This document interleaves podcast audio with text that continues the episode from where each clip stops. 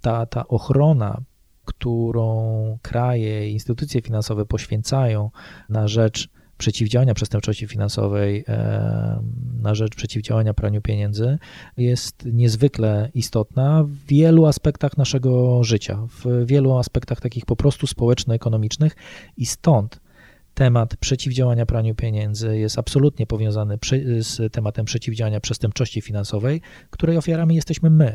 Na podcast zaprasza ING Tech Poland. Witam w Tech Masterclass Podcast. Ja się nazywam Krzysztof Kępiński, a moim gościem jest Karol Wojtczak. Od ponad 13 lat zarządza projektami z zakresu przeciwdziałania praniu pieniędzy i przestępstwom finansowym. Absolwent Wydziału Prawa Uniwersytetu Warszawskiego. Posiada dyplom AML International Compliance Association. Od 5 lat jest również wykładowcą w Akademii Rona Koźmińskiego. Aktualnie Area Lead w ING Tech Poland. Karol przewodzi również organizacji ACAMS Poland Chapter. Cześć Karol, witam Cię serdecznie w Tech Masterclass Podcast. E, witam, e, witam wszystkich słuchaczy. Od wielu lat zawodowo obracasz się w obszarze wykrywania i zwalczania przestępstw finansowych. E, co ty na to, żebyśmy właśnie o nich porozmawiali, jak również o przeciwdziałaniu im oraz jak to robią banki z wykorzystaniem najnowszych technologii? Jak najbardziej, bardzo chętnie. Tak jak wspomniałeś, jest to temat, którym zajmuję się na wielu płaszczyznach i bardzo chętnie opowiem szerszej publiczności, na czym polega w ogóle przeciwdziałanie praniu pieniędzy i przestępczości finansowej. Świetnie, to może zacznijmy od tego, y, czym są w ogóle takie przestępstwa finansowe, jak na przykład pranie e, brudnych pieniędzy, y, w jaki sposób e, powstają, jakie są przyczyny ich powstania i też na czym polega przeciwdziałanie właśnie tego typu e, przestępstwom. Mm, jak najbardziej. Wspomniałeś o przeciwdziałaniu praniu brudnych pieniędzy. Mnie to szczególnie nie dotyka, nie razi. Natomiast sam proceder prania pieniędzy e, w doktrynie właśnie jest określony mianem prania pieniędzy, nie prania brudnych pieniędzy, ponieważ no z założenia e, pierze się coś, co nie jest czyste. E, także niektórzy bardzo formalnie podchodzą do używania definicji prania pieniędzy. Ja akurat do tych osób nie należę, natomiast myślę, że warto wspomnieć o tym, kiedy dyskutujemy o, o przeciwdziałaniu praniu pieniędzy, w ogóle o procederze prania pieniędzy. Jeżeli chodzi o to, czym w ogóle pranie pieniędzy jest. E, sam termin e, to, to jest termin, który ma e, już około 100 lat i wziął się od Ala Capone, który był przestępcą, mafiozą chicagowskim dorabiającym się w czasach prohibicji na nielegalnej produkcji i handlu e, alkoholem. E, środki, które uzyskiwał z e, przestępczej działalności, no, mogły być w ówczesnym prawie amerykańskim skonfiskowane. Zresztą rząd amerykański, konfiskując środki przestępców, no, też w pewien sposób realizował swój budżet w czasach olbrzymiej inflacji i kryzysu gospodarczego.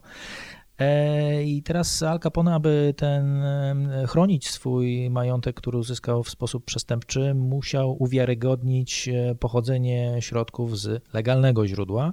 E, w tym celu otworzył sieć pralni publicznych, e, w których no, ludzie mogli przychodzić i, i, i e, prać swoje rzeczy.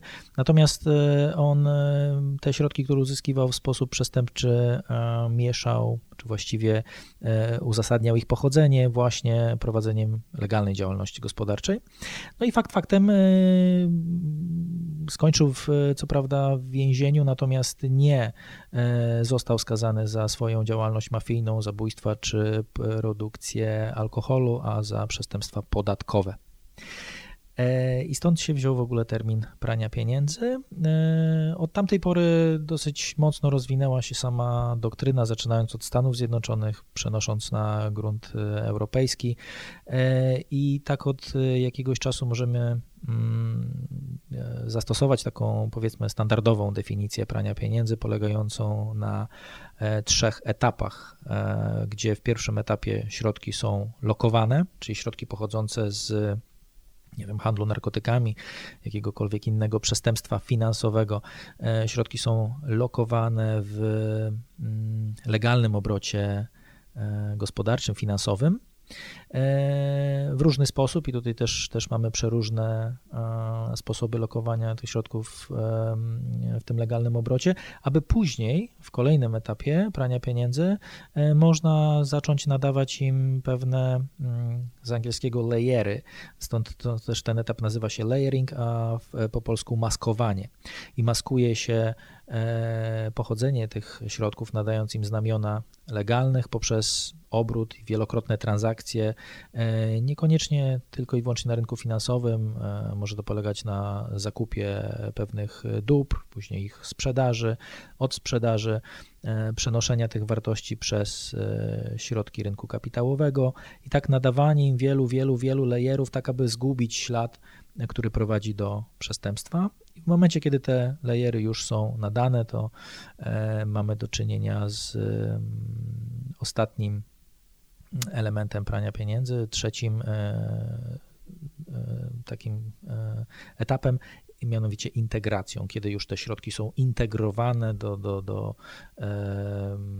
już takiego legalnego obrotu, gdzie z założenia mm, nie mogą albo w sposób bardzo utrudniony no, nie doprowadzą od posiadacza tych środków do przestępca, do, przestęp, do konkretnego przestępcy czy, czy przestępstwa. E, I w ten sposób e, przestępcy nadają znamiona legalności środkom pochodzącym właśnie z przestępstwa, unikając kary już za to przestępstwo źródłowe. E, I mm, te, te, te, te, te pieniądze e, mogą być też e, lokowane, bardzo często jest to wykorzystywane, mogą być lokowane w mm, takich jurysdykcjach, które sławią się dosyć dużym poziomem tajemnicy bankowej czy tajemnicy w ogóle biznesowej. Jakiś czas temu mieliśmy e, dosyć popularny temat e, Panama Papers. Później po Panama Papers był jeszcze Paradise Papers, dużo, dużo większa afera, ale już nie tak głośna medialnie. Natomiast no, z Panama Papers mogliśmy dowiedzieć się o kilku ciekawych nazwiskach, które e, w Panamie ukrywały swoje środki, które no powiedzmy, albo były nieopodatkowane, albo pochodziły z pewnych wątpliwych e, źródeł. E, tak, także e, tak w ten sposób czasami mm, proceder prania pieniędzy czy przestępczości finansowej może pojawić się na pierwszych stronach gazet. No i, i, to jest, i to jest ten moment, w którym szersze grono odbiorców, którzy na co dzień nie zajmują się praniem pieniędzy, może się dowiedzieć o tym, że coś takiego istnieje. Rozumiem. Powiedziałeś, że historycznie można to powiązać z Alem Capone i z chęcią uniknięcia e, konfiskaty właśnie tego majątku, tych pieniędzy uzyskanych w sposób e, nielegalny. E, czy obecnie te przyczyny jak gdyby też są cały czas takie same? Chodzi mi o przyczyny zjawiska prania pieniędzy, czy też może jest to już bardziej skomplikowane zjawisko? E, to znaczy, e, tak, jeżeli chodzi o przyczyny prania pieniędzy, one e, zawsze są takie same. Tak jak o tym pomyślimy, to powodem w ogóle prania pieniędzy jest właśnie unikanie przez przestępców e, poniesienia odpowiedzialności za e, popełnione przestępstwa, tak zwane przestępstwa źródłowe, bo w ogóle, aby zostało popełnione przestępstwo prania pieniędzy, to, to no, musimy mieć środki, które pochodzą z nielegalnego źródła, nieudokumentowanego, bądź no, nie są opodatkowane, a przez co też no, brak tego opodatkowania środków czy unikanie opodatkowania też jest przestępstwem finansowym. Więc e, mamy, mamy tutaj do czynienia z e, kolejnym takim pojęciem e, właśnie przestępstwem źródłowym. Są to wszelkiego rodzaju przestępstwa generujące zyski. Teraz, aby mm, przestępcy, którzy te zyski czy właściwie nawet popełniają przestępstwa dla właśnie zysku, aby mogli uniknąć odpowiedzialności karnej za te przestępstwa, piorą pieniądze. Więc przyczyną, przyczyna, przyczyna cały czas jest taka sama. Zmieniają się zmieniają się schematy, zmieniają się sposoby. E, myślę, że to, to, to tak jak z prowadzeniem każdego innego biznesu, e, w miarę rozwoju technologii, e, komunikacji, też to wszystko, co jest tworzone dla legalnego obrotu, bardzo często jest wykorzystywane do celów prania pieniędzy. E, I tak chociażby, nie wiem, wszelkie innowacje na rynku e, finansowo-technologicznym e, czy kryptowaluty, mimo że historia patrząc w ogóle na historię ekonomii, historia tych instrumentów, Nie wiem, czy mogę nazywać to instrumentami finansowymi. No w każdym bądź razie technologia tych, tych fintechowych, fintechowych historii jest stosunkowo krótka, a już znamy przykłady wykorzystywania kryptowalut w przestępczości finansowej, w praniu pieniędzy ze względu na to, że e, zapewniają pewną dozę anonimowości i za obrotem tymi wartościami e, można się ukryć, e, to, to, to kryptowaluty są wykorzystywane do prania pieniędzy. I znowu w miarę jak e, następuje rozwój, rozwój technologiczny, e, to te wszystkie nowości, które się pojawiają, które zapewniają pewną anonimowość, możliwość szybkiego obrotu pieniędzy do, dookoła świata, czy, czy 24 godziny na dobę, też wykorzystywane są do tego, mm, aby brać pieniądze. Stąd kolejne pojęcie e, zaczniemy używać, funkcja compliance. Compliance funkcja to jest ta, która między innymi odpowiada za przeciwdziałanie praniu pieniędzy w danym biznesie, bo nawet nie powiem instytucji finansowej czy banku, e, bo, bo instytucji obowiązanych jest wiele i e, te instytucje obowiązane, zdefiniowane przez e, ustawodawcę, to są te biznesy, które muszą przeciwdziałać praniu pieniędzy i jest to wymagane prawem. I w ramach tych instytucji funkcjonuje coś takiego jak, jak dział compliance, osoby, które zajmują się między innymi przeciwdziałaniem praniu pieniędzy. I teraz e, te funkcje są niezwykle ważne, aby nowe technologie, nowe produkty pro, projektować w taki sposób, aby albo mogły podlegać kontroli pod kątem przeciwdziałania praniu pieniędzy, albo e, skutecznie ograniczały to pranie pieniędzy. Powiedzmy w Afryce, e, która powiedzmy jest słabo skomunikowana, ma dużo obszarów poza miejskich, gdzie no mimo wszystko ludzie potrzebują jakiegoś dostępu do, do, do pewnych wartości majątkowych, które mogą wymieniać na, e, na innego rodzaju wartości, po prostu dokonywać zakupów. E, pokrycie terytorium czy ludności Afryki usługami bankowymi nie jest zbyt duże. Natomiast z kolei pokrycie już telefonią komórkową jest niezwykle wysokie w porównaniu do, do, do, pokrycia tym e, serwisem bankowym. W związku z tym wprowadzono coś takiego, co się nazywa M-Pesa, czyli mobilna gotówka, gdzie dosłownie otrzymuje się kod SMS e, na telefon komórkowy i to nie musi być smartfon. I w każdej niemal wiosce jest taki merchant komórkowy, który ten kod może nam E, skeszować i wypłacić po prostu gotówkę. I w ten sposób na przykład osoba, która e, utrzymuje swoją rodzinę pracą w dużym mieście, e, może przesłać niewielkie kwoty, niewielkie może na nasze warunki kwoty pieniędzy, gdzieś do jakiejś wioski i to powoduje, że na przykład ktoś z wioski nie musi trzy dni podróżować do miasta, aby zaopatrzyć się w jakąkolwiek gotówkę.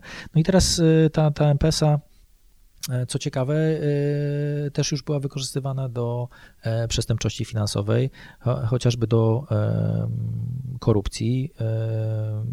Mianowicie zauważono, no bo znowu M-Pesa była dostarczana przez instytucję finansową. Instytucja finansowa doskonale wie, czym jest bezpieczeństwo danego produktu i konieczność kontroli na nim pod kątem przeciwdziałania praniu pieniędzy. W związku z tym, otrzymując w ogóle od regulatora E, zgodę na e, dany produkt, e, musiało udokumentować, że będzie on monitorowany pod kątem właśnie przestępczości, przeciwdziałania przestępczości finansowej i, i prania pieniędzy. No i już sam, samo to, jak ten produkt jest zaprojektowany, że są to niewielkie kwoty, więc skoro są to niewielkie kwoty, które możemy tymi SMS-ami przesyłać, to jest to już mało atrakcyjne dla przestępców, ponieważ nie mogą e, w sposób taki powiedzmy hurtowy e, prać pieniędzy. Ale zauważono na zasadzie monitoringu tej, e, tych transakcji MPS-y, że bardzo wiele niepowiązanych ze sobą telefonów komórkowych nagle przesyła na dwa konkretne numery e, w ramach e, no, bardzo podobnych lokalizacji, tych masztów, które, które lokalizują dane mm, telefony, przesyła bardzo dużo kodów, a później te kody są kaszowane na stacji benzynowej. Co się okazało? Było dwóch policjantów patrolu E, drogowego, którzy zatrzymując, zatrzymując e, kierowców, e, żądali od nich łapówek nie gotówką, no i tak, aby nie, nie wracać na komisariat z kieszeniami wypchanymi gotówką, tylko właśnie MPS-ą. Dostawali wiele SMS-ów z kodami na swoje telefony komórkowe, wracali na komisariat, po czym po, po służbie jadąc do domu zajeżdżali na stację benzynową i tam zbierali cały cash. No zostali właśnie w ten sposób wykryci, właśnie ze względu na monitoring, czyli funkcja compliance zaprojektowała produkt przede wszystkim tak, żeby ograniczyć możliwości prania pieniędzy przez ten produkt, a później nałożyła jeszcze na niego odpowiedni monitoring E, tak aby tego typu przypadki były wykrywane. No takim bardziej drastycznym przykładem wykorzystania MPS-y do przestępczości to było porwanie dla okupu. E, aczkolwiek e, znowu niewiedza technologiczna przestępców ich wkopała, ponieważ żądali okupu właśnie poprzez MPS-y. No ale skoro żądali okupu poprzez MPS-y na konkretny numer telefonu, no to ten numer telefonu został zlokalizowany i w ten sposób przestępcy zostali ujęci. I znowu pokazuje to wagę funkcji compliance e, w ramach już projektowania e, produktu finansowego. E, bo, bo z kolei Innym takim przykładem z działu fintech złego zaprojektowania produktu jest przykład z Kanady bodajże, mm, kiedy Bitcoin wprowadził pierwsze bankomaty, w których można było sprzedawać swoje bitcoiny i wypłacać gotówkę no albo w ogóle handlować bitcoinami przez, bitcoinami przez e, bankomat. Ciekawe było to, że e, klienci narzekali, że czasami jak się pomylili, e, to nie mogli odwrócić transakcji. I w związku z tym firma, która obsługiwała ten bankomat, zapewniła im możliwość poprawki. Mianowicie w momencie, kiedy była dokonywana e, transakcja na e, portfelu bitcoinów danego e, użytkownika, zapisywała ona się w łańcuchu i czekała na rozliczenie. Priorytetyzacja tych rozliczeń była cokolwiek no, niewłaściwa, ponieważ firma rozliczała te transakcje w poszczególnych paczkach zaczynając od tych, które dawały jej największą prowizję, a te, które były na niższe kwoty, czekały sobie e, w kolejce i były rozliczane z pewnym opóźnieniem. Natomiast możliwość dokonania poprawki powodowała, że przy pewnej wysokości transakcji e, był pewien czas, w którym ktoś mógł wypłacić sobie gotówki sprzedając swojego bitcoina, transakcja trafiała do łańcucha, natomiast czekała na swoje rozliczenie. W tym czasie, na zasadzie poprawki, ktoś już miał gotówkę ze swoich bitcoinów, mógł wejść za drobną opłatą do łańcucha i konkretnej transakcji, która czekała na rozliczenie, zmienić ją, czyli z powrotem przelać bitcoin na, czy część na, na e, swój portfel i zarządzić e, nim poprzez konto elektroniczne w inny sposób. W ten sposób bankomat został okradziony na jakieś 200 tysięcy e, dolarów, co, co tak naprawdę od razu e, u e, compliance oficera, który mm, jest doświadczony w mm, projektowaniu produktów finansowych, natychmiast przywodzi na myśl to, że produkt został źle zaprojektowany. Przede wszystkim kolejność rozliczania transakcji nie powinna być e, taka, jaką stwierdzono, no i powinna być zablokowana możliwość przy wypłacie gotówki poprawy transakcji bez jej odpowiedniej opłaty e, i tak dalej, i tak dalej. Natomiast e, znowu nawiązując do tego, jak zmienia się technologia i daje pewne możliwości, jak ważna jest funkcja compliance, to myślę, że w tych dwóch przypadkach jest to doskonale mm, zobrazowane. Właśnie jest coraz więcej tych możliwości, pewnie będzie jeszcze więcej w przyszłości. E, domyślam się, że tak samo jak długa jest historia przestępstw finansowych e, czy prania pieniędzy, tak samo długa jest też historia przeciwdziałania tego typu e, właśnie przestępstwom. Dlatego chcę Cię zapytać o takie podstawowe założenia właśnie przeciwdziałania tego typu przestępstwom finansowym. Podstawowe założenia przeciwdziałania przestępstwom finansowym. Hmm. Ciężko myślę na to pytanie odpowiedzieć, bo samo przeciwdziałanie praniu pieniędzy, tak jak i pranie pieniędzy jest dosyć e, skomplikowane. Mm, jeżeli ktokolwiek je upraszcza do podstawowych schematów, będąc odpowiedzialnym w ogóle za funkcję compliance czy przeciwdziałanie praniu pieniędzy, e, no naraża się na pewne ryzyko. Um, ale okej, okay, postaram się e, co do zasady e, odpowiedzieć. Może, mm, może tak. E, nawiążę do e, polskiej ustawy AML. Jest to dosyć świeże prawo, bo w tej formie, w której dzisiaj obowiązuje, poprawki w ostatnim czasie były robione, ale, ale de facto weszło w 2018 roku. W marcu została uchwalona ustawa, w lipcu e, po, po trzymiesięcznym legis została wdrożona i bazuje na czwartej elementach piątej dyrektywy unijnej Komisji Europejskiej. E, jest to dyrektywa unijna, która w ramach Unii Europejskiej kształtuje unijne prawo przeciwdziałania praniu pieniędzy. W tej chwili szósta jest w opracowaniu.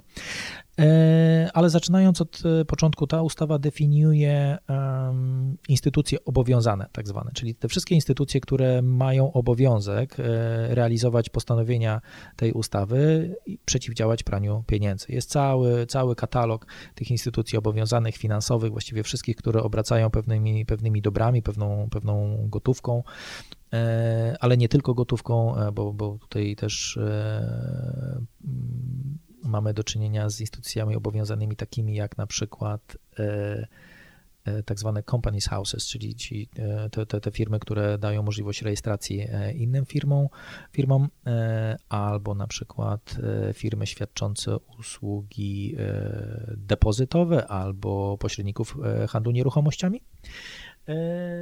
I to jest jedno z założeń, tak, że to przeciwdziałanie praniu pieniędzy odbywa się w instytucjach, które do tego prania pieniędzy mogą służyć. W związku z tym, jeżeli mogą służyć jako te, te podmioty biorące pieniądze, to też e, mają pewne obowiązki wynikające z przeciwdziałania praniu pieniędzy, które na końcu mają skutkować w przypadkach podejrzanej działalności raportem do regular, e, regulatora. W Polsce to jest e, Generalny Inspektor Informacji Finansowej, który otrzymuje takie zgłoszenia o podejrzeniu prania pieniędzy.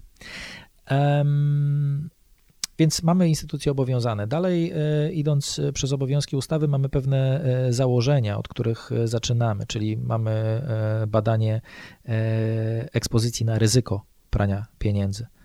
I tutaj musimy przeanalizować nasze produkty, terytorium, na jakim działamy, klientów, dla jakich świadczymy usługi E, i tak dalej, i tak dalej. I to jest, e, to, to jest ten element analizy ryzyka ekspozycji na ryzyko przestępczości finansowej i prania pieniędzy. Jeżeli jesteśmy eksponowani, to musimy je w odpowiedni sposób e, zaadresować. Kolejnym elementem jest no, już nawiązywanie, w ustawie się nazywa stosunków gospodarczych i tutaj, aby nawiązać te stosunki gospodarcze, już zaczyna się konkretne, konkretne czynności związane z przeciwdziałaniem praniu pieniędzy, mianowicie zbieranie informacji o kliencie. I teraz, jeżeli E, tak e, e, nawiązujemy te stosunki gospodarcze i ktoś staje się naszym klientem, to musimy wiedzieć, z kim, z kim współpracujemy, z kim, kto tym naszym klientem jest. I tutaj wchodzi w grę tak zwana polityka KYC, Know Your Client takie informacje jak imię, nazwisko, weryfikacja tożsamości, e, pewne podstawowe informacje na temat e, klienta, jego działalności, źródeł dochodu, e, wysokości dochodu itd., tak itd. Tak to jest to wszystko, co pozwala nam na zebranie informacji do tego, aby w pierwszej kolejności określić, czy jest to klient, który dla nas stanowi e, jakieś ryzyko prania pieniędzy, czy nie. Jeżeli nie stanowi, no to powiedzmy będzie, będzie tym klientem określony mianem niskiego ryzyka i tutaj wobec niego już monitorując te stosunki gospodarcze, jego transakcje na bieżąco, będziemy sobie określać te ramy monitoringu, a czasami może być to klient wysokiego ryzyka, powiedzmy osoba, która jest eksponowana mm, politycznie, tak? E, członek jakiejś partii politycznej, e, który przez wiele takich źródeł doktryny przeciwdziałania praniu pieniędzy i compliance są, te, te, te osoby są określane mianem, mianem tych podwyższonego ryzyka ze względu na między innymi ryzyko korupcji, tak? czy, czy jakichś powiązań pomiędzy środkami publicznymi a prywatnymi biznesami, co też może rodzić pewne ryzyko E, przestępczości. No i tutaj musimy stosować odpowiednie miary, aby weryfikować, czy aby na pewno te środki, które pojawiają się, czy są obracane przez takiego klienta, mogą mieć e, związek z, na przykład z e, ryzykiem korupcji, łapownictwa. Także to jest, to jest ten element, to jest ten element KYC czy, czy Customer Due Diligence, E, tej należytej staranności w przyjmowaniu klienta do, do grona naszego, e, naszych klientów, do, do, do portfolio naszych klientów, a dalej odbywa się już taki bieżący e, monitoring konkretnych transakcji, ale też weryfikacja samych rekordów KYC, tej informacji, którą zebraliśmy o kliencie, bo tą, którą zbieramy dzisiaj, ona nie musi być aktualna za tydzień, czy nawet jutro, czy za jakiś czas. I w ten sposób, w ten sposób e, dalej monitorując aktywność klienta, weryfikujemy, czy w ramach tych dokonywanych transakcji możemy mieć do, do czynienia z ryzykiem prania pieniędzy, czy nie. Na ogół w dużych instytucjach finansowych ten monitoring odbywa się w sposób automatyczny ze względu na ilości transakcji. W ogóle szacowana skala prania pieniędzy to jest od 2 do 5% e, światowego produktu brutto. Takie, takie jest obliczana, więc e, jeżeli e, ja tak ostatnio sprawdzałem bodajże PKB z 2017 roku bodajże, gdybyśmy sobie podstawili 2 do 5%, to jest od 1,6 biliona dolarów do do, do 4 e, bilionów dolarów. To jest ta szacowana kwota e, prania pieniędzy. Więc e, no, tak olbrzymie środki podzielone na też przeolbrzymią ilość transakcji, ręcznie nie dałoby się badać. W związku z tym no tutaj wchodzi w grę pewna technologia, która umożliwia badanie tych wszystkich transakcji, które na ogół jeżeli spełniają pewne kryteria ryzyka, generują nam alerty, którymi zajmują się analitycy, specjaliści do spraw przeciwdziałania praniu pieniędzy i określają, czy mamy do czynienia z pewnym ryzykiem, pod, sytuacją podwyższonego ryzyka, wskazującą na możliwość prania pieniędzy, czy nie. Jeżeli tak, to e, już taki money laundering, reporting officer, taki oficer, który jest w danej instytucji nominowany do tego, aby raportować sytuację podejrzanej działalności. E, no, raportuje to w Polsce do Generalnego Inspektora Informacji Finansowej, w innych e, krajach są takie dedykowane e, jednostki analityki finansowej, tak zwane FIUs, do których takie zgłoszenia docierają. I tak jak sobie pomyślę o całym etapie przeciwdziałania praniu pieniędzy, to, to, to tak by on przebiegał, jak go, jak go właśnie przedstawiłem. E, to jest bardzo duże uproszczenie i teraz każdy tak naprawdę z tych etapów wymaga e, naprawdę e, no, olbrzymiej pracy, zaangażowania technologii, ciągłego rozwoju, bo tak jak zmienia się w ogóle technologia wokół finansów, ekonomii, tak też wykorzystywana jest ona, jak wspomniałem już wcześniej, do tego, aby, aby prać pieniądze. W związku z tym już samo projektowanie mm, produktów dobrze, jeżeli zakłada przeciwdziałanie praniu pieniędzy. E, no a później e, odbywa się ten skomplikowany e, proces, który opisałem w uproszczeniu. I, i teraz każdy z tych elementów, zarówno CDD, jak i transaction monitoringu, bieżącego tak zwanego screeningu portfolio naszych klientów, czy tam się nam coś zmienia i ktoś nagle w jakąś aferę nie został zaangażowany albo sam się zaangażował, no to wszystko już jest dosyć, dosyć skomplikowana technologia. Aczkolwiek w małych firmach robią to e, osoby pojedyncze. I tutaj w swojej praktyce e, akademickiej z kolei spotykam się z, zarówno ze studentami, którzy są ekspertami z dziedziny przeciwdziałania praniu pieniędzy w dużych instytucjach finansowych i specjalizują się w działce na przykład inwestygacji, e, no jak też mam do czynienia z małymi czy średnimi przedsiębiorstwami czy przedsiębiorcami, w których jedna osoba ogarnia wszystko, ale też znowu wolumen i skomplikowaność tych transakcji jest taka, że no jednak jedna głowa i para rąk są w stanie to zaadresować i ogarnąć.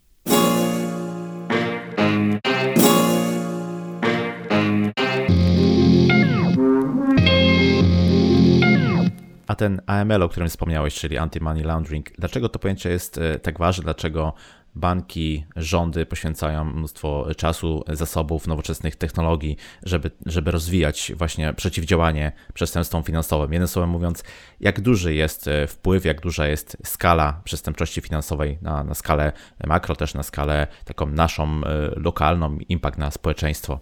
No, tak jak wspomniałem, szacowana w ogóle e, skala prania pieniędzy wynosi od 2 do 5% e, produktu światowego brutto. E, I to jest, tak jak patrzyłem dane za 2017 rok, mniej więcej chyba ostatnio, to, to jest od 1,6 biliona nawet do 4 bilionów dolarów szacowane.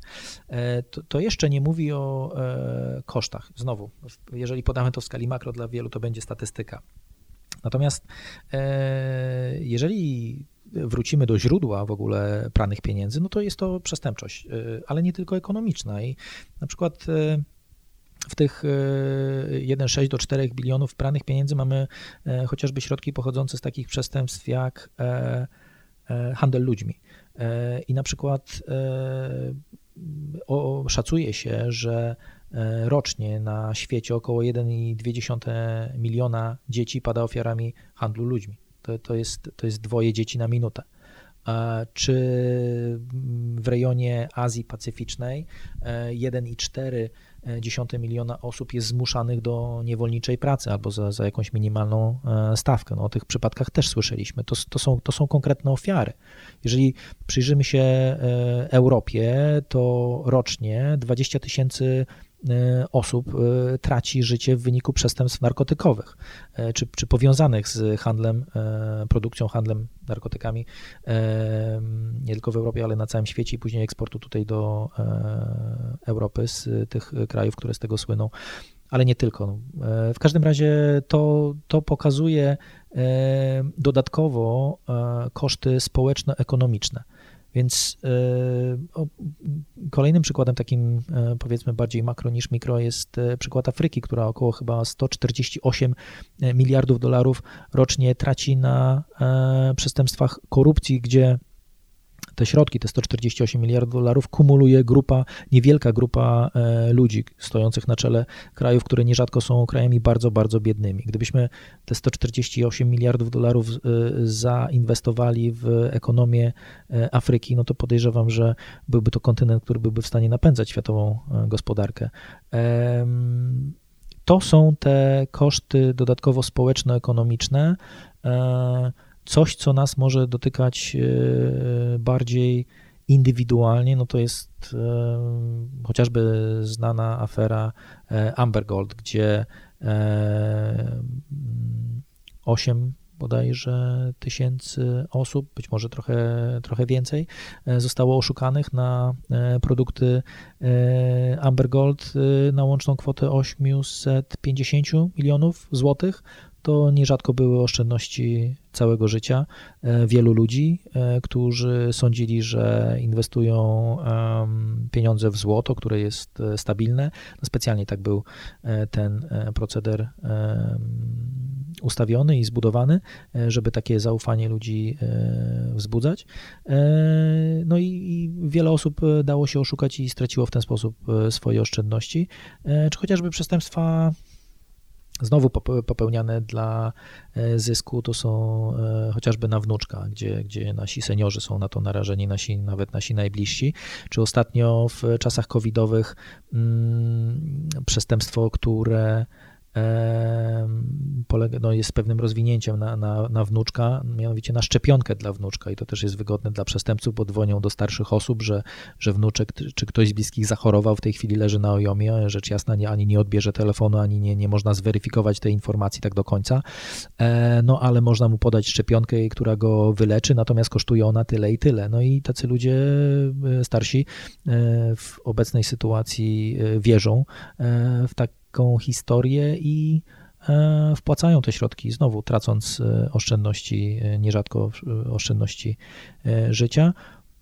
Też w czasach covidowych, mm, to, to niedawno o tym z kolei traktował ACAMS Poland Chapter, robiąc konferencję na temat przestępczości finansowej związanej z COVID-19 i tam mieliśmy e, gościa Jamesa Balsamu, który służy w Homeland Security Investigation, e, jest delegowany tutaj na teren Unii Europejskiej i sprawdzał handel, e, handel pomiędzy Europą, Azją, Stanami Zjednoczonymi środkami do walki z COVID-19 i okazuje się, że bardzo duża część to, to duża mam na myśli tutaj 80-90% na pewnym etapie wczesnej e, walki wiosną 2020 roku e, z COVID-19, z pandemią, około 80-90% e, transportów tych środków, które były zakupowane w Azji, one nie spełniały w ogóle żadnych certyfikatów jakości, a, a przez co nie chroniły też tych, którzy sądzili, że będą chronieni przed ewentualnym zakażeniem.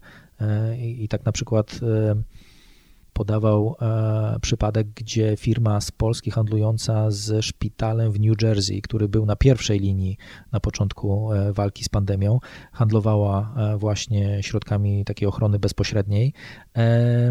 Handlowała w ten sposób, że też miała zidentyfikowaną grupę sprawdzonych dostawców.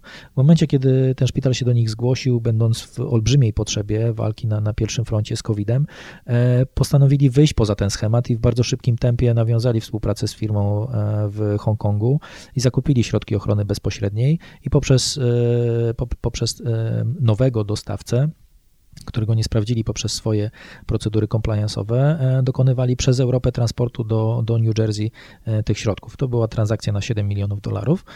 E, okazało się, że z tego transportu żadne ze środków ochrony bezpośredniej, tych lekarzy, którzy na konkretnych oddziałach pracowali z pacjentami covidowymi, żadne z tych materiałów, które zostały zakupione, nie spełniały, nie spełniały certyfikowanych norm ochrony.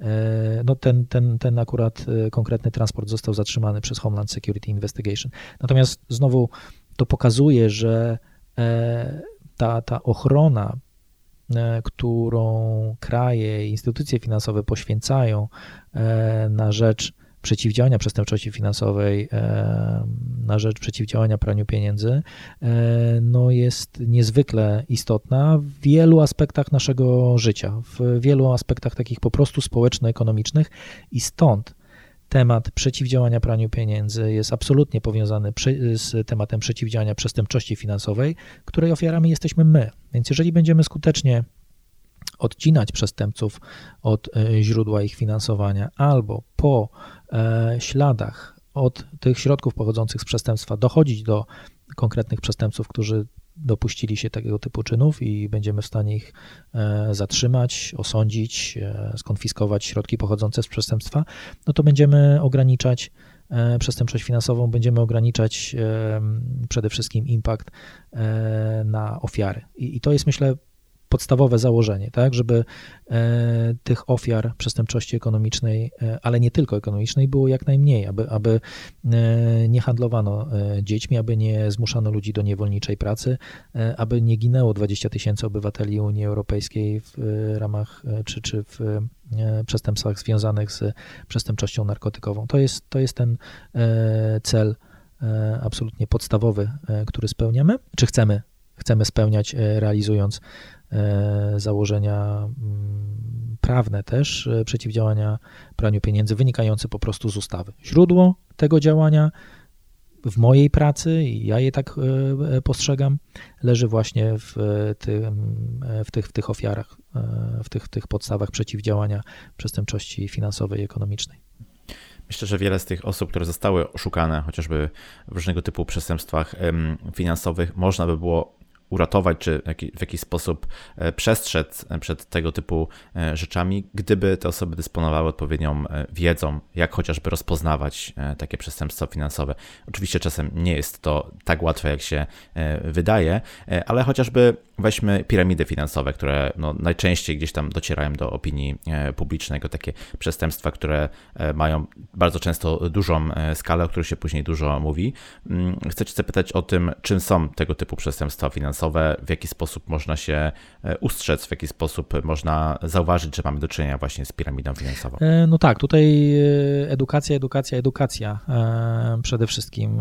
Wiele osób, które zostało na mm, Amber Gold oszukane, trafiły na listę ostrzeżeń KNF, że w ogóle KNF coś takiego publikuje dopiero po fakcie. Naprawdę, jeżeli dysponujemy, chcemy zadysponować oszczędności swojego życia, no to dobrze by było sprawdzić e, daną e, firmę, daną inwestycję e, po prostu wejść do internetu i odszukać podstawowe informacje na ten temat. I wtedy prawdopodobnie na taką, na taką listę ostrzeżeń KNF byśmy trafili i zastanowili się dwa razy. Natomiast faktycznie ta, ta edukacja nie jest najlepsza, biorąc zwłaszcza pod uwagę to, że przestępstwo ekonomiczne piramidy finansowej w ogóle jest znane od 100 lat, znowu. Charles Ponzi, okresy, okres e, dwudziestolecia XX e, wieku, kiedy e, Charles Ponzi w Stanach Zjednoczonych, no to nie była to pierwsza piramida finansowa, ale taka najbardziej znana, no, nazywana schematem też Ponziego, taką piramidę wymyślił przy okazji międzynarodowego handlu korespondencyjnego firmy wysyłały takie kupony na znaczki w razie zwrotów na przykład. Te, na, na skutek zawirowań ekonomicznych na całym świecie, te kupony e, one co prawda e, były wystawiane na dane znaczki i, te firmy wysyłkowe bankowe za nie płaciły, ale już wartość znaczków w poszczególnych krajach zaczynała się różnić. Nie, nie miała ona jednej wartości. W związku z tym za te kupony, zakupując gdzieś znaczki w najtańszej lokalizacji, można je było później w tej droższej sprzedać z zyskiem. Ponzi był w czasami uzyskać na taką mniejszą skalę zysk 41% netto. W związku z tym e, postanowił e, otworzyć firmę inwestycyjną e, i inwestować w obrót tymi kuponami i znaczkami. No, natomiast de facto nimi nie obracał. Zobaczył, że ma po prostu bardzo duży wpływ gotówki i pierwsze osoby, które z mm, piramidy finansowej wpłaciły środki, były zaspokajane ze środków kolejnych osób pozyskiwanych do piramidy finansowej. To, co było dla tej, dla tej piramidy finansowej charakterystyczne, to jest coś, co w przypadku Amber Gold też wystąpiło. To jest, to jest y, gwarantowany y, zysk na procent dużo, dużo, dużo przekraczający wartość pieniądza na rynku. Więc jeżeli wartość pieniądza na rynku, której powiedzmy no, no, depozyty są gwarantowane ze stopą zwrotu w jakiejś wysokości, ktoś przychodzi do nas i nam mówi, że bez ryzyka gwarantuje nam zwrot stopy procentową wielokrotnie wyższą, no to to powinno zapalić czerwoną lampkę, bo jeżeli ktoś nam oferuje zwrot ze stopą dużo, dużo wyższą, no to e, jest to mało prawdopodobne, e, jeżeli nie w ogóle niemożliwe e, i e, z tym zawsze musi się wiązać jakieś ryzyko. Pytanie, czy, czy, czy, czy mamy apetyt taki, aby ryzykować środki oszczędności naszego życia na to, aby inwestować w tego typu instrumenty. Mamy banki, które zajmują się profesjonalnie obrotem środków, domy maklerskie, przez które możemy inwestować na regulowanym rynku kapitałowym akcji czy, czy, czy walut tam powinniśmy się udawać, a nie wierzyć w jakiś telefon, e, który ktoś do nas wykona i w takim poczuciu pośpiechu e, będzie nas e, namawiał do tego, abyśmy zadysponowali swoje środki, zdecydowali o nich w ciągu minutowej rozmowy. Także ja myślę, że pierwsze, pierwsze, takie, pierwsze takie czerwone światełko, które nam się powinno zapalić, to weryfikacja, czy stopa zwrotu jest gwarantowana. Jeżeli jest gwarantowana powyżej E, ceny pieniądza na rynku, czyli po prostu e, WIBOR-u, e, no to powinniśmy się zastanowić i poszukać, gdzie jest ryzyko. Jeżeli ktoś nam mówi, że nie ma z tym związanego żadnego ryzyka, no to powinniśmy co najmniej wejść sobie na listę ostrzeżeń KNF-u i zobaczyć, czy taka firma tam funkcjonuje. Może się zdarzyć tak, że nie funkcjonuje, bo jest to jeszcze coś, powiedzmy, działalność jakiejś firmy, która nie została przez KNF wykryta, ale jeżeli, e, jeżeli też nie znajduje się na, na żadnej liście licencjonowanych, ale też oczywiście uznanej stronie licencjonowanych e, dostawców usług finansowych, to absolutnie też w to nie inwestujmy. I myślę, że są to takie e, podstawowe, podstawowe schematy. Istnieje też wiele, wiele innych schematów przestępczości finansowej. Piramida tak, jest, jest tym stuletnim, ale chyba takim najstarszym jest tak zwany list nigeryjski, e, gdzie e, ostatnio rozwinął się do bardzo ciekawej formy. Generalnie polega, polega on na tym, że odbiorca takiego listu jest powiadamiany o tym, że oto mamy do czynienia z, jakimś, e, z jakąś osobą prominentną z jednego z krajów afrykańskich, który został usunięty z mm, tronu albo tej, tej prominentnej roli zarządzania krajem przez przewrót. Ma środki na rachunku w banku w tej jurysdykcji, no ale niestety nie może ich użyć, tak, no bo został wygnany z kraju. W związku z tym, e, jeżeli pomożemy w odzyskaniu tych środków i, i przeleje, e, przeleje je na nasze e, konto, a my dalej będziemy mogli po potrąceniu sobie jakiejś prowizji oddać mu te środki. No ale żeby dokonać tego przelewu, to potrzebujemy wnieść pewną opłatę. No i tę opłatę się wnosi. No, wciągani jesteśmy w taką historię mało, mało prawdopodobną. Często takim językiem E, powiedzmy niezbyt e, wysublimowanym, bardzo, bardzo prostym, z błędami, bo tutaj już przestępcy chcą wyeliminować tych, którzy te błędy są w stanie wykryć i przy okazji używania tego języka e, no, po prostu wyrzucić taką korespondencję do, do, do, do kosza. No ale ci, którzy już mimo wszystko złapią się tej historii, no, to bardzo duże prawdopodobieństwo, że pójdą dalej i tej płatności dokonają. No i to był, to był na e, tak, tak zwany przekręt na e, na, na nigeryjskiego księcia, czy, czy afrykańskiego księcia. Rozwinęły się te przestępstwa do no, przeróżnych form, bo to było na uchodźcę, na inwestora, na wygraną na loterii, właśnie na te konta w banku, E, czy na aukcję internetową, ale ostatnio było też e, ciekawe na e, nigeryjskiego astronautę. To już jest w ogóle historia niedorzeczna. Mianowicie historia polegała na tym, że no, przychodzi do nas korespondencja, że jest oto pierwszy nigeryjski astronauta, który w czasach Związku Radzieckiego latał na międzynarodowe stacje kosmiczne, no i poleciał któregoś razu przez 89 rokiem w momencie, kiedy Związek Radziecki się rozpadł, nie ma go kto odebrać tej stacji i siedzi tam już od 30 e, lat. E, I teraz oto e, jest organizowana taka międzynarodowa akcja, w której można go by było ściągnąć tutaj na ziemię, no ale trzeba wpłacić pewne środki. On od tego czasu z pensji, które dostawał tutaj na ziemi przez te 30 lat zebrał niebotyczne pieniądze. Jak tylko wróci, to nam te pieniądze z nawiązką odda i, i zarobimy przy tym bardzo dużo. Także to, to było nawet opisywane e, w fakcie e, bodajże jakiś czas temu. A historia w ogóle całej tej, e, całego tego szwindlu nigeryjskiego sięga nawet, niektóre źródła podają 1500 88 roku, e, końca XVI wieku, e, bardziej XVII i później e, gdzieś jeszcze no, przez te kolejne wieki była wykorzystywana, gdzie ludzie de facto otrzymywali korespondencję pisemną, są nawet przykłady takich listów z początku XX wieku, ale też z, XIX wieku, gdzie te listy były pisane do e, też ludzi, no powiedzmy, powiedzmy bardziej, bardziej majętnych, e, honorowych, którzy, którzy ujęliby się za tak zwanym hiszpańskim więźniem. No i, i, to, jest, to jest też niesamowite, że dzisiaj jest to astronauta i ludzie łapią się na to, a, a geneza tego przestępstwa, jego początek można gdzieś znaleźć w końcówce XVI wieku.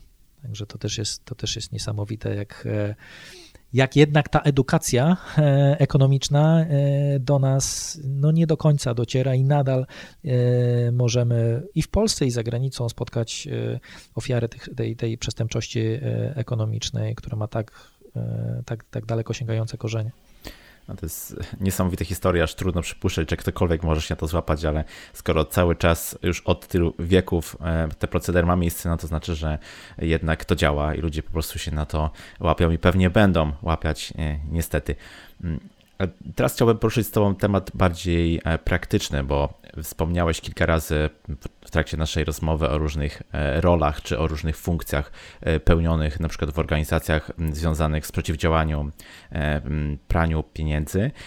I chcę Cię zapytać, jak ta praca wygląda tak bardziej od środka, od strony takiej praktycznej, dlaczego na przykład AML w banku ma tak duże znaczenie, jak na co dzień wygląda powiedzmy e, praca osób zajmujących się właśnie e, tym obszarem w instytucjach finansowych? no, nie wiem, nie wiem czy, czy będę w stanie odpowiedzieć jakoś tak bardzo obiektywnie na to pytanie. Dla mnie przeciwdziałanie praniu pieniędzy jest, jest naprawdę pasją i tematem, na którym mógłbym bardzo długo opowiadać. Być może stąd też tak, tak lubię wykładać ten temat przeciwdziałania przestępczości finansowej.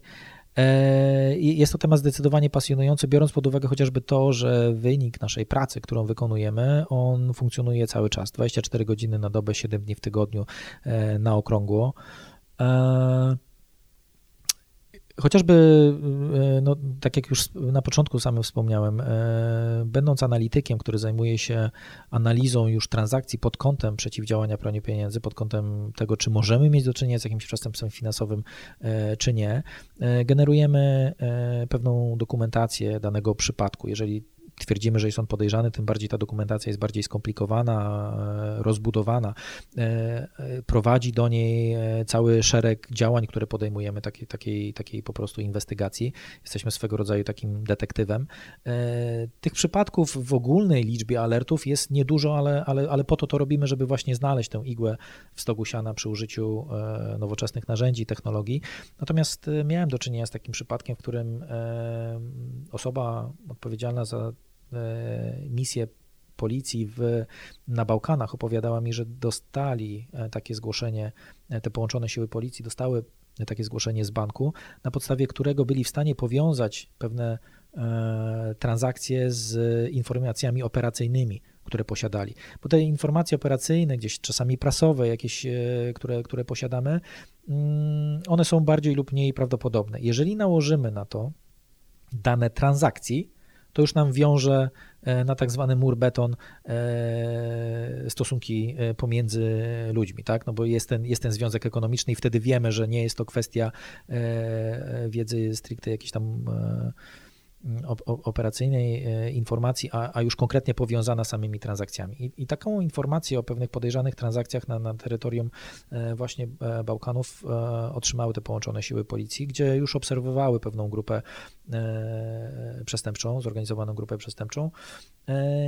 Natomiast po, po, po, po pewnym czasie, w związku też z tymi transakcjami, zatrzymali pewien transport, który z Kosowa bodajże wyjeżdżał na zachód Europy.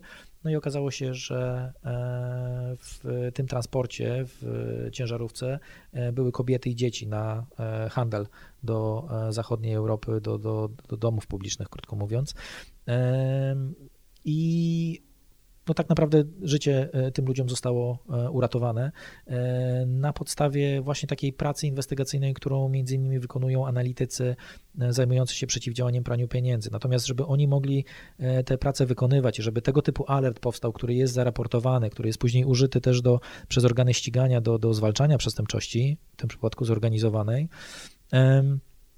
żeby taki alert mógł powstać, no, e, pracuje na to cała rzesza ludzi. Ja lubię to porównywać do e, zespołu Formuły 1, gdzie jeździ dwóch kierowców i to oni zdobywają punkty, zdobywają podia e, i zbierają cały splendor, ale żeby taki jeden kierowca mógł jeździć, to w fabryce pracuje pewnie około tysiąca osób, 800 w niektórych teamach i to oni składają się na to, aby, aby ten bolid mógł jeździć i tak samo cała rzesza ludzi składa się na to, aby taki alert e, e, mógł zostać wykryty, aby tego typu działalność przestępcza mogła zostać wykryta wśród tych transakcji, które są wykonywane. I ta praca może polegać na wielu różnych rzeczach. Mamy w, w Rzeszy naszych specjalistów, ludzi, którzy zajmują się badaniem danych, data scientists, e, którzy badają dane, próbując wyłapać te elementy charakterystyczne danych, które mogą wskazywać na to, że mamy do czynienia e, z podejrzaną aktywnością. E, mamy ludzi, którzy zajmują się budowaniem w ogóle takich struktur procesów compliance'owych. No bo znowu, nawet posiadając niesamowite narzędzia IT, którymi jesteśmy łapać, którymi jesteśmy w stanie łapać pewne rzeczy podejrzane, jeżeli nie ustrukturyzujemy tego w pewien taki compliance'owe, compliance'owe ramy, no to takie, takie wiotkie narzędzie, e, jakkolwiek skuteczne, nie do końca może być efektywne procesowo. E, i, i w sposób skuteczny mm, procesowo adresować nam ryzyko e, związane z praniem pieniędzy. Także mamy, mamy tutaj specjalistów z zakresu, z zakresu compliance i budowania, budowania tych ram programów compliance'owych, mamy specjalistów data science, mamy specjalistów IT, no, którzy są absolutnie nieodzowni w tej chwili przy w instytu dużych instytucjach finansowych, przy badaniu e, setek tysięcy, milionów transakcji i, i miliardów przepływów.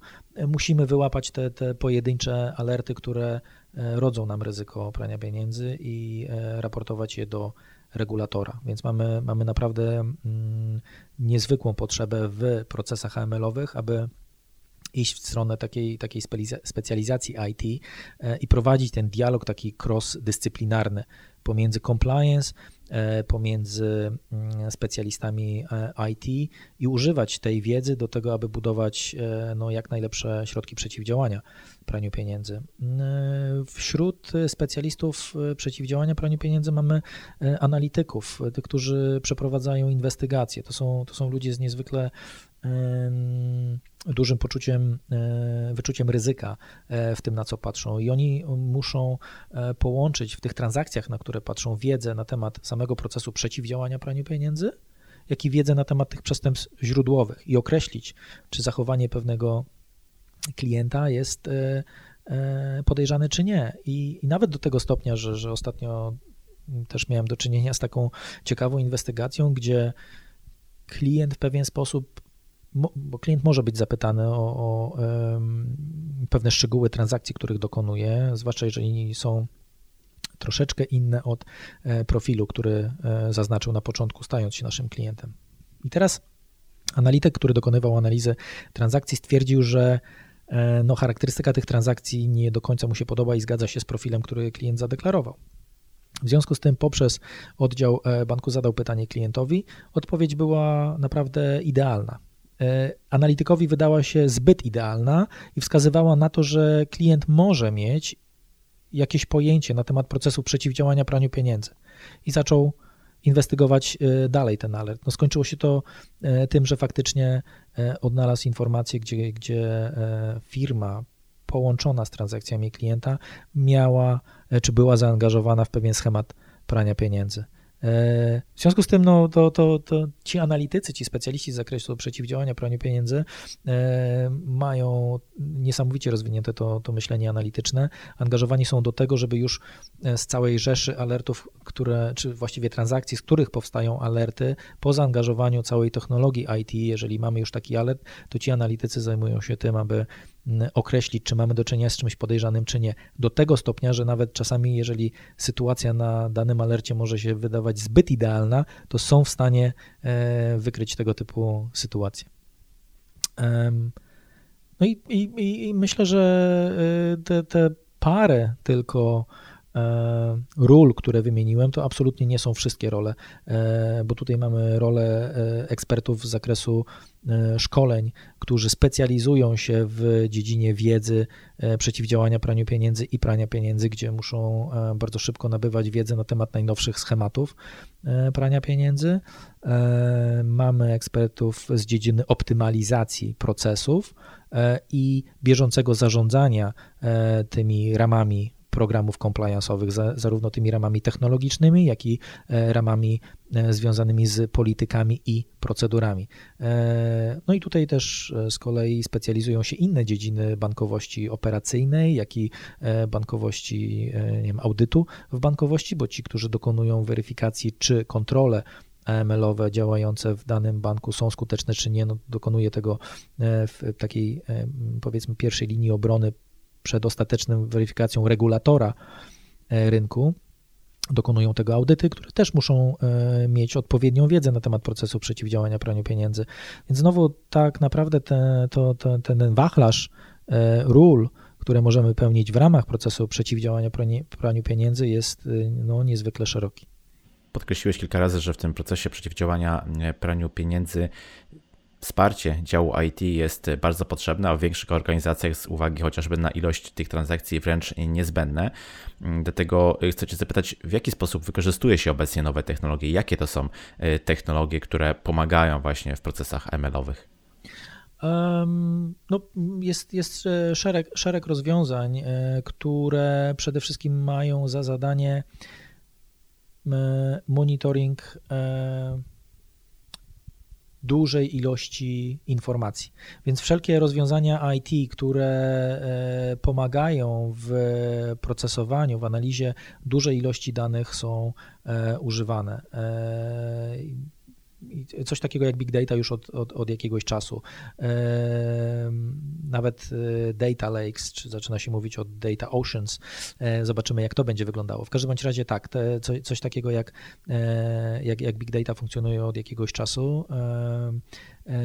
Uczenie się maszynowe to jest, to jest coś, co, co eksplorujemy i w wielu procesach AML-owych już zaczyna to funkcjonować.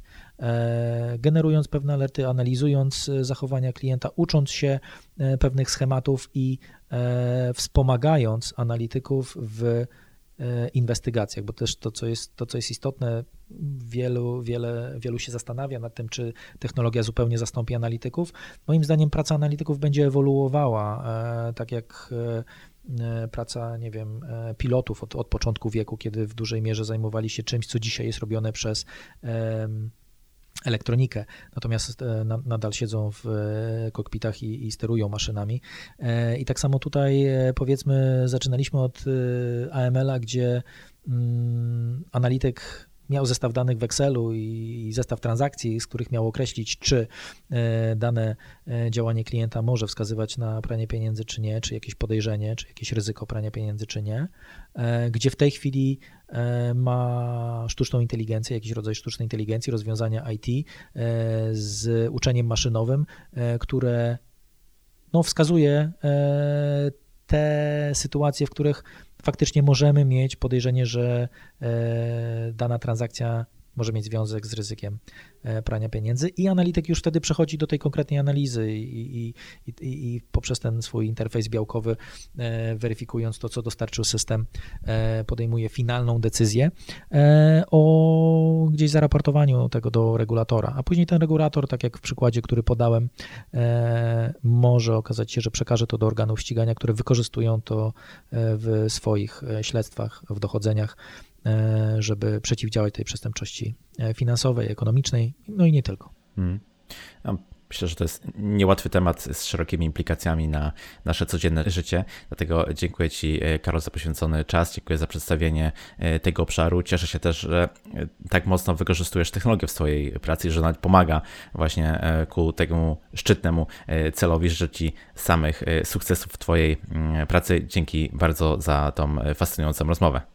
E, bardzo dziękuję również za możliwość e, pojawienia się u Ciebie i przedstawienia tematu e, szerszej grupie odbiorców. Dziękuję jeszcze raz. Dziękuję bardzo, a wszystkich zapraszam do subskrypcji podcastu, aby nie przegapić kolejnych równie interesujących odcinków Tech Masterclass Podcast. Słyszymy się w każdą środę rano. Do usłyszenia.